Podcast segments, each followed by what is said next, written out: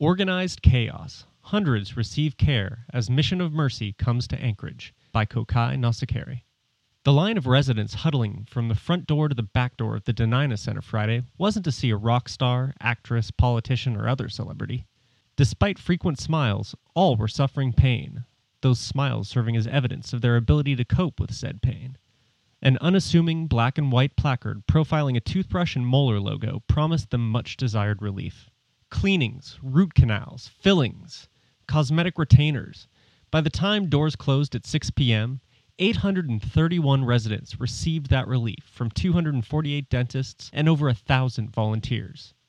Imagine going to the dentist without being asked, Do you have insurance? Think of finally getting that toothache checked without experiencing stress over medical bills that risk damaging your credit score further.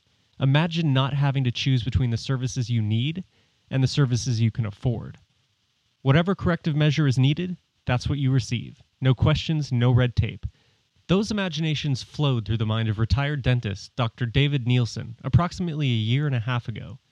The challenge was to transfer the idea from imagination into living reality. Nielsen and his wife, also retired dentist, even had a model. Thanks to professional dental associations, 26 states conduct an annual community based multi service dental event. Unfortunately, until Alaska Mission of Mercy did it, such an event did not exist in the last frontier. After a 30 year career, Nielsen knew what to do. He was limited only in manpower and equipment. So a meeting was held. The vision was communicated, and the question was asked Who needs to be at this table? The answer was a joint venture with the Downtown Rotary Club, open communication with the Alaska Dental Society, and volunteers. Lots of volunteers. But not just any volunteers.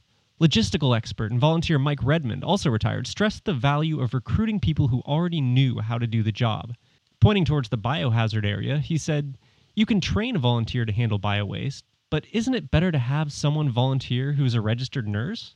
For example, Redmond entered a back office and returned with a professional schematic of the Dena'ina Center's entire first floor.